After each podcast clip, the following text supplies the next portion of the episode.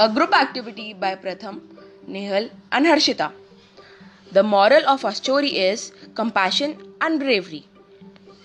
Late in the evening, I was walking in the park. Suddenly, I heard screams coming from behind the bushes.